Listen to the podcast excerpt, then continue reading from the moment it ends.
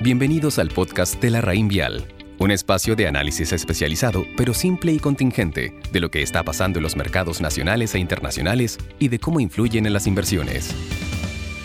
Hola, buenos días. Hoy 22 de junio les habla Pablo Méndez, gerente de portafolios de inversión de la Raín Vial Estrategia, y en este audio les comentaré respecto a las últimas novedades en los mercados financieros.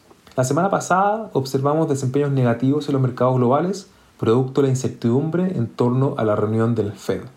El S&P 500 cerró la semana con una caída de 1,9%, las principales bolsas de Latinoamérica a la baja y una depreciación transversal de las monedas emergentes. Nuestro caso más cercano es el peso, que cerró en 748, lo que significa un alza de 3,6%. Siempre es difícil hacer conjeturas respecto a las dinámicas de corto plazo, pero pareciera ser posible que hubo cierto grado de sobrereacción. El Fed no liberó información nueva que cambie sustancialmente el panorama. Primero, mantuvieron la tasa política monetaria en el rango 0,25%. Segundo, reafirmaron que mantendrán los programas de compra de bonos debido a que la recuperación económica está lejos de ser completa. Y finalmente, reafirmaron la visión de inflación transitoria. El único cambio relevante fueron las proyecciones en materia de tasas de referencia por parte de algunos consejeros, más sus declaraciones posteriores a la reunión revelando un cego más contractivo. Por ello, el mercado ya internaliza ajustes en la tasa de política monetaria para fines del 2022. No obstante, no deja de ser llamativo que las tasas de mercado a diferencia del resto de los activos que se movieron en la dirección esperable, corrigieron a la baja terminando la semana. En este punto me quiero detener un momento.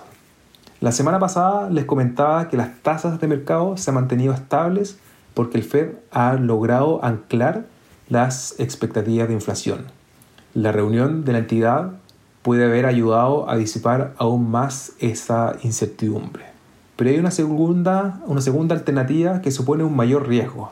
La emisión de bonos del Tesoro durante los últimos cuatro trimestres ha sido sumamente baja y la compra de bonos del Tesoro por parte del Fed superior a dicho monto. Esto podría ser el factor que tiene contenida las tasas. Por ello, en un marco donde vuelve a aumentar la emisión, precisamente para financiar el gasto fiscal, podría ser esperable un nuevo repunte en las tasas de mercado. Dicho esto, la emisión, recuperación económica y un Fed en el margen más contractivo dan señales que las tasas podrían seguir aumentando.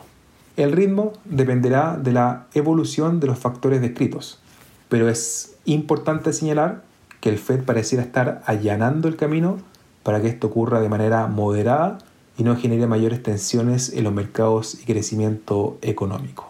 En materia de inversión, este panorama sigue sugiriendo un portafolio más sesgado hacia renta variable en vez de renta fija.